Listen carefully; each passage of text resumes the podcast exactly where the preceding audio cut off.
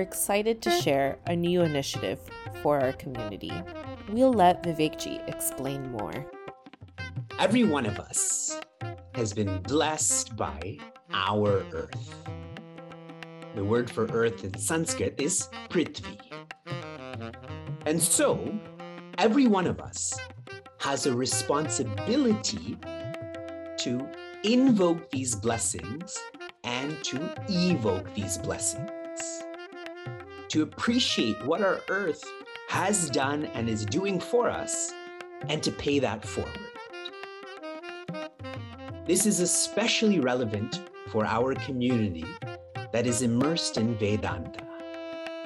Vedanta is a vision of oneness, not just with our family and our community, rather, with all humans and animals and plants and stones.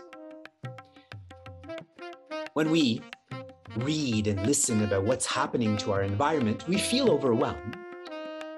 Remember, though, if a large group of people engages in small change, that will create a large impact.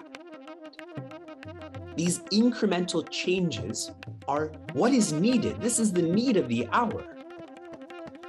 Our community is great because of the diversity and depth of everyone involved.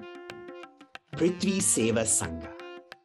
This is a fresh and important initiative of our community is for us to Sangha, come together. For what? Seva, to serve. Serve whom? Prithvi, our earth. We have to evolve from just being in, involved to also implementing all of these techniques and teachings about loving our earth. To get involved with this initiative, visit us online at chinmayaniagara.com where you'll find the Prithvi Seva Sangha page under the Communities tab. We have a workshop coming up with Vivekji on January 30th, and we hope to see many of you there.